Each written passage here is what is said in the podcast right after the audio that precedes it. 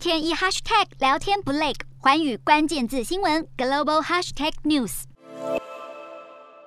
美国国防部长奥斯汀邀请四十国将领在德国召开历史性防长会议，聚焦讨论乌克兰防务、欧洲军队现代化以及长期防务议题。德国国防部长兰布雷特在这场会议后宣布，德国将提供德军二手猎豹防空战车给乌克兰，加强乌克兰的对空防御能力。这是乌俄开战以来德国首次支援重型军备给乌克兰，显示德国对军援乌克兰的态度再次转变。不过，猎豹战车所使用的弹药是由瑞士。是生产，但瑞士官方坚守国家中立原则，不肯出口弹药到冲突地区，因此拒绝让德国将弹药出口到乌克兰。目前还不清楚德国会采取什么替代方案。而除了德国，法国已决定向基辅当局提供射程四十公里的凯撒大炮，英国则会提供星光防空飞弹和战车。在俄罗斯油库近日发生一连串爆炸之后，英国表态支持乌克兰使用英方提供的武器攻击俄罗斯境内的目标，并称俄军的核武威胁只是虚张声势。英国还指出，普丁太急于在五月九号二战胜利日之前取得战略成果，因此做出种种不可靠的军事决定，也失去了俄方原本可能掌握的优势。俄罗斯国防部回应，